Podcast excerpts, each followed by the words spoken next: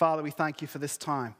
Thank you that we gather Sunday by Sunday to come and feast on your words, to come together as a church family. And that we pray by your Holy Spirit that you would speak into our hearts, speak into our hopes and our fears, into our present and our future. By your grace, we pray. In Jesus' name, amen. Well, good morning and welcome once again as we come before God's Word into this series in the Psalms. Today we're, we're in Psalm 43, a psalm which is in a little group of psalms of lament. And as I begin, I, I wonder who here pays any attention to newspaper cartoons. Matt Pritchett is one such newspaper cartoonist. He draws at least six cartoons every day. He shares them with his colleagues to help him decide which one is most amusing and then chooses the favorite to be printed for the following day. The key, he says, to a good cartoon is drawing something which is both funny and true. Funny and true. And one of my favorites that I've seen is of a man holding a placard which says, Everything may be okay, with two people walking past, one commenting, Lunatic. Funny and yet so true. Everything may be okay. Maybe that's what you were thinking just now as the fire alarm went off. Everything may be okay. It's like when you're on a plane and you're, you're looking at the cabin crew to see if they are panicking. Are the Cornerstone welcome team still smiling? Hope. I remember a friend at school chatting to me late into the night. Uh, out of nowhere, he says, Phil, how come you seem so hopeful all the time? And I'm thinking to myself, you've caught me on a good day in our culture today, it's so countercultural to have hope, isn't it? To be hopeful about life, that despite the, the bad news, there is good news. Despite the struggles that we face each day, that one day, if we trust Jesus Christ, we will be in a place of everlasting peace and joy and hope. And yet, at the same time, we can enjoy hope now. Hope is good for us, it's good for our souls. And this morning, we're going to take a little bit of time to think about what can happen if we neglect the things that are good for our souls. What happens when we neglect God? Or, like the psalmist, we feel neglected by Him. For some of us, this feeling of being far away from God will be quite familiar, quite current. For others, it might be something that you've observed in the lives of those around you.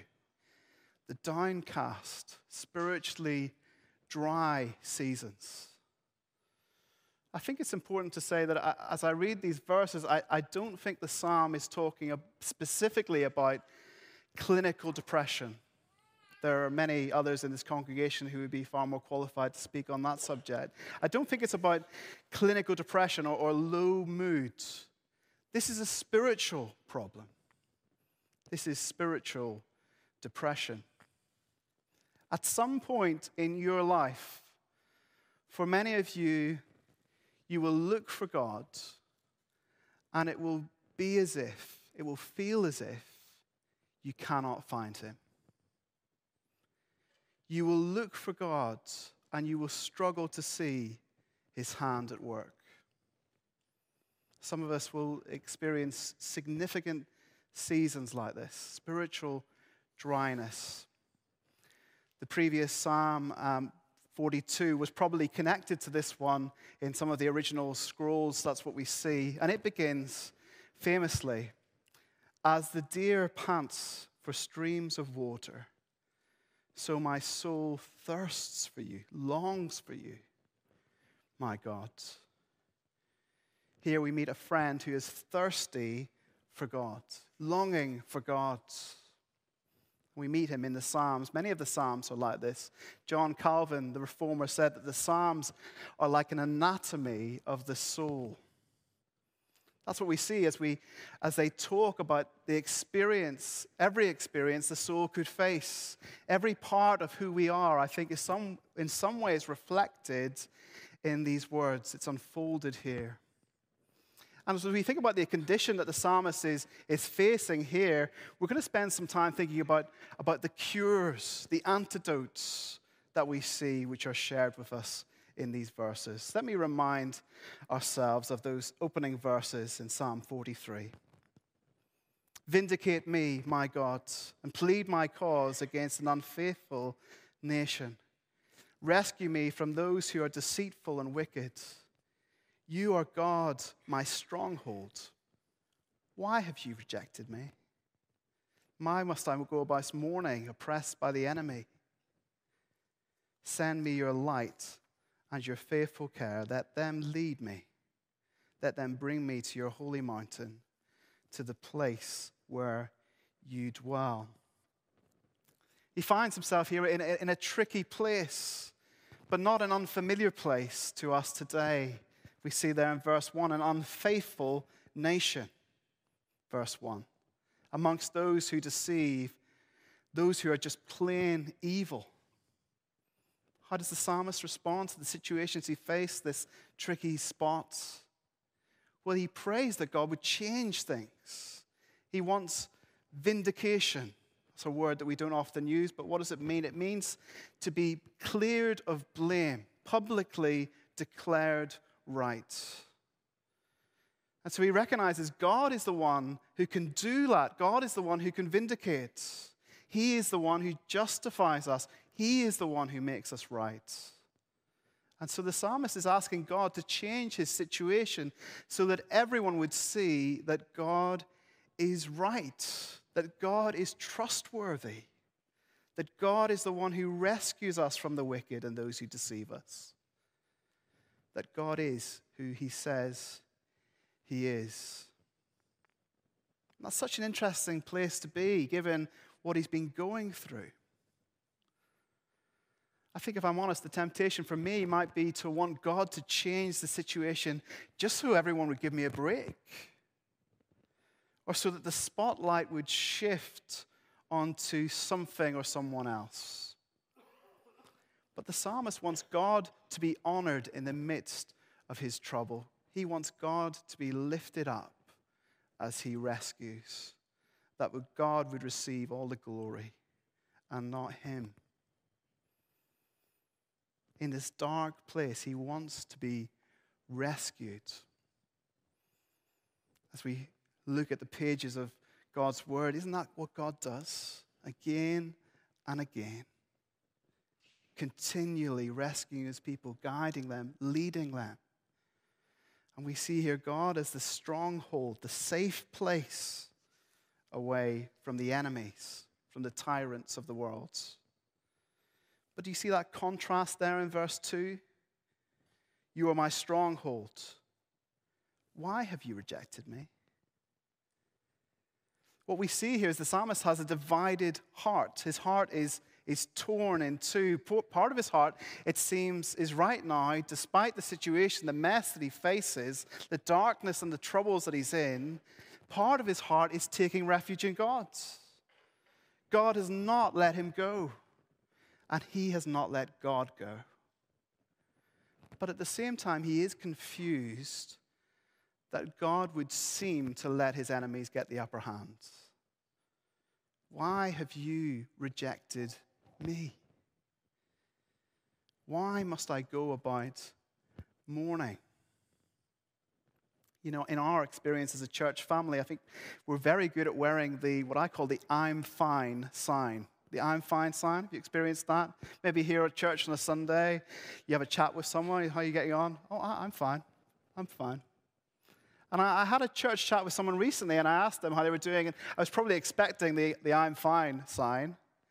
I was quite taken aback when they said, hmm, things are pretty awful, really. Life hurts quite a lot just now. And actually, that honesty is quite refreshing. It reminds me that we all need the gentleness of Jesus. And actually, how ungentle, how careless sometimes we can be when someone is experiencing that season of pain. Trite words which can do more harm than good. You should be doing this. You shouldn't be feeling that anymore. And worse, just stop wallowing. Friends, God will never treat you that way. He will never treat you that way. Every single tear we have ever shed is completely known to our Heavenly Father. I don't know where we get the idea that, that pain shouldn't feel so painful if we're a Christian. If I hit my thumb with a hammer, it hurts just as well as it does everybody else. God's call for the hurting is to come to Him, come to His shelter, come and find rest in Him until these storms have passed. The psalmist here has a divided heart. His heart is torn between celebrating the faithfulness of God and yet feeling abandoned and rejected by Him. I think that's not an uncommon experience for many Christians today. Our hearts are torn. And yet we even hear it in Scripture. We see in Mark 9, the man in Mark 9 who says to Jesus, I believe, help my unbelief. Romans 7, Paul writes, For I do not do the good I want to do, but the evil I do not want to do, this I keep on doing. We're divided. So, what is the remedy for our souls? What will heal our hearts, which are divided and torn? Well, I think if you look at these Psalms together, up to this point, the psalmist has been through various experiences. He's complained, he's wept, he's reminisced before God. But he has not prayed to him. But now he sets to, to do that, to put that right. So, as we think about the condition of the psalmist, let's think about the cure. And the two prescriptions I see in this, this psalm, two applications talk to God, firstly. Secondly, talk to yourself. Firstly, he talks to God. He makes his requests known to him there in verse 3 that God would send forth his light and his truth. There has been a need for kind of physical help, especially in Psalm 42, renewing food sleep to nourish his tired and hungry body, emotional renewing.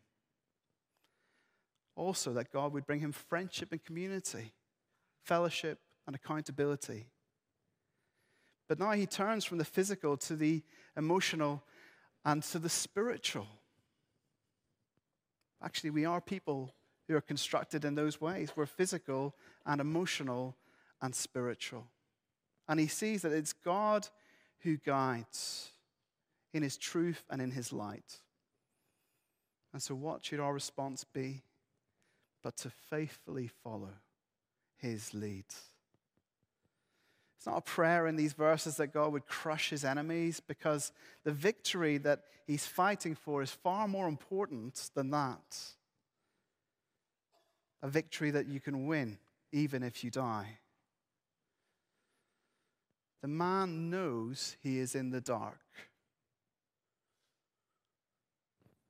And what we need to do when we're in the dark is that we would pray that God would illuminate the areas of our lives that He wants to change, that He would reveal those dark areas of our hearts pride, lust, anger, envy.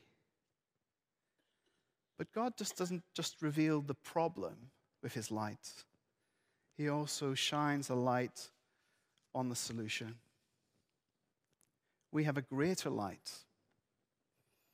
Jesus Christ, the light of the world, the light that shines in the darkness, one familiar with being and feeling disheartened, discouraged, one who wept as he looked at Jerusalem. And you could imagine that he would weep as he looks at Nottingham now. He was known as a man of sorrows. And it's to him that we must turn as the cure. On a long list of alternatives, he is the one. The psalmist wants to be led. He says there that he will be go to the altar of God, to God my joy and my delight.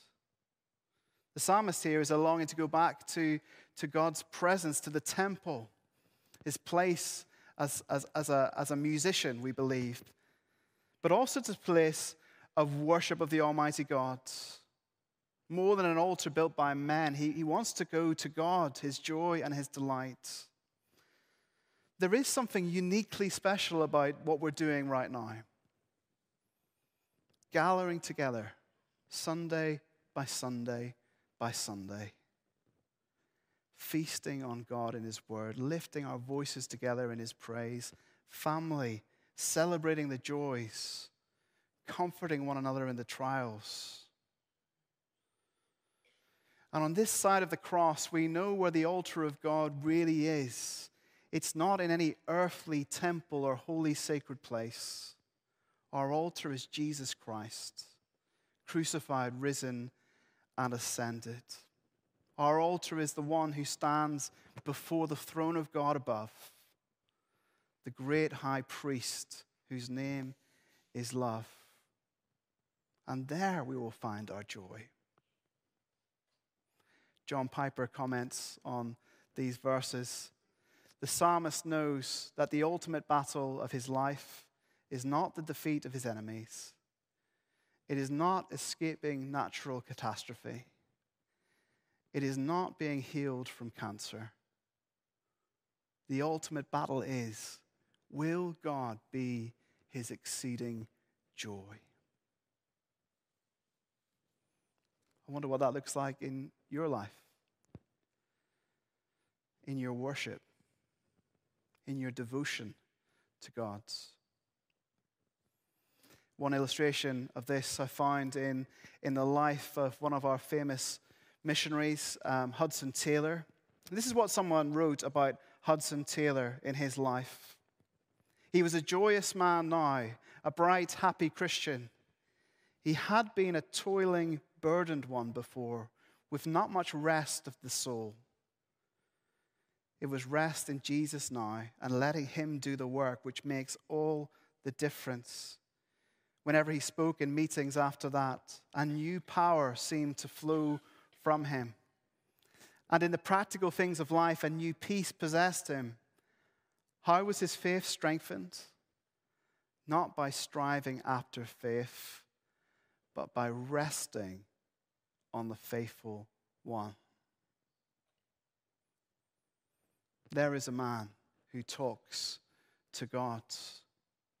He talks to God. Secondly, he talks to himself. He preaches to himself.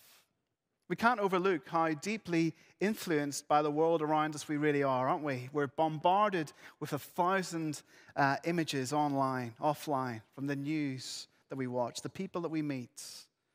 And our attitudes, moods, beliefs, and ultimately our actions are swayed, confirmed, and interpreted by the voices that we listen to. Yet no voice is more influential in our lives than our own. Paul Tripp um, echoes this as he writes No one is more influential in your life than you are because no one talks to you more than you do. We never stop talking to ourselves.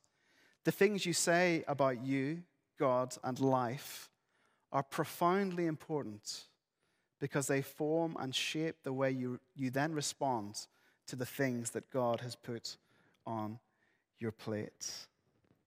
Talk to yourself. Maybe you're thinking, finally, permission. I've been talking to myself for years. Now in church, we're encouraged to do it, but the Bible says it's fine, so it must be fine. We see the psalmist has this repeating refrain, and it happens uh, three times across Psalm 42 and 43. It's almost like the chorus of a song, repeated again and again. And we see it there in verse 5 of Psalm 43. These questions Why, my soul, are you downcast? Why so disturbed within me? Put your hope in God, for I will yet praise him, my Savior and my God. It's like the psalmist is rallying to himself. I think it's almost like he's saying, Why on earth could you be possibly downcast if you really realize the reality of God? Remember where your hope is. He's preaching to himself, he's questioning his unbelief, he's questioning the struggle he faces, and he's challenging the state of his heart maybe we need to spend less time listening to ourselves and more time talking about the things of God. There is a difference, I think, between reading the Bible and preaching it to ourselves. When we read it, we remind ourselves of what is true. When we preach it to ourselves, we press it in a bit further. We remind ourselves that this is not dead truth, but it's living and active. We remind ourselves that behind the truth, there is a holy God. And as we begin to apply the truth of the Bible to our situations, our weaknesses, our worries. So as you talk to God, talk to yourself about Him. But as we close, I'm, I'm conscious that this theme of hope and maybe feeling quite hopeless might feel quite raw for some of us here this morning. Hear this encouragement heard the story of a picture that was hung in an art gallery. It was a beautiful photo, day by day, week by week. People walked past the photo, commenting to each other just how beautiful this picture was. Detail. Some said, I, I love the lighting, I love the depth of the colors. Until one day, unexpectedly, as someone commented on the beauty of the picture, the picture spoke it talked back to the couple who were looking at it, admiring it. One day, the picture said, I was an undeveloped film. The photography process has changed a lot, hasn't it, over the years? But, but still, some people shoot uh, on film cameras and develop their own pictures. The photo continued to speak. I was an undeveloped film until the photographer took me into a dark room he dipped me in a tray of hot acid and it burned. It hurt. I kept asking the photographer to take me out of the tray, but it wasn't time. I needed longer to develop. Then one day, I came out of the dark room. I looked in the mirror, and oh, what a beautiful picture I'd become. And then I thought for a moment, began to understand I would never have been so beautiful if someone hadn't taken me, dipped me into something I did not like, and then brought me out of the dark into the light. The Lord Jesus, He knows us. He knows what it's like to be us. He knows what it's like to be you, what you face. And if you stay close to Jesus, close to God, then there will be progress. The hidden years of waiting will not be wasted. Maybe you need to come to Him even for the first time today. Come and say to Him, I want to live my life. I want to be developed by you through the good times through the hard times. And maybe you feel the sting of these tough times already, that God is developing that picture in all of us who trust in Him. And one day, when the picture is ready, when the picture is developed, it will be taken out of the tray, taken into the light, and what we see will be beautiful because it will not look like us, it will look like Him. I wonder in church this morning if we have folks who are feeling the weight of the divided heart. Why, my soul, are you downcast? Why are you so disturbed within me? Put your hope in God, for I will yet praise him, my Savior and my God you know, maybe the most important thing from these verses that we could hear is that there is a strong sense of the sovereignty of God over our lives and over our future. We know that no matter what the dark clouds over life are today, they will not last forever. Maybe not even until tomorrow. We know that God is sovereign, He is in control, and the future is in His hands. There is no greater thing than to know this hope. He is our hope. Amen. Let us pray.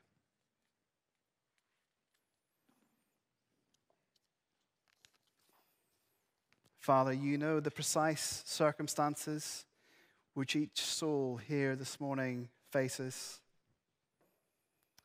Thank you that before you we do not need to pretend. Lord, teach us to wait.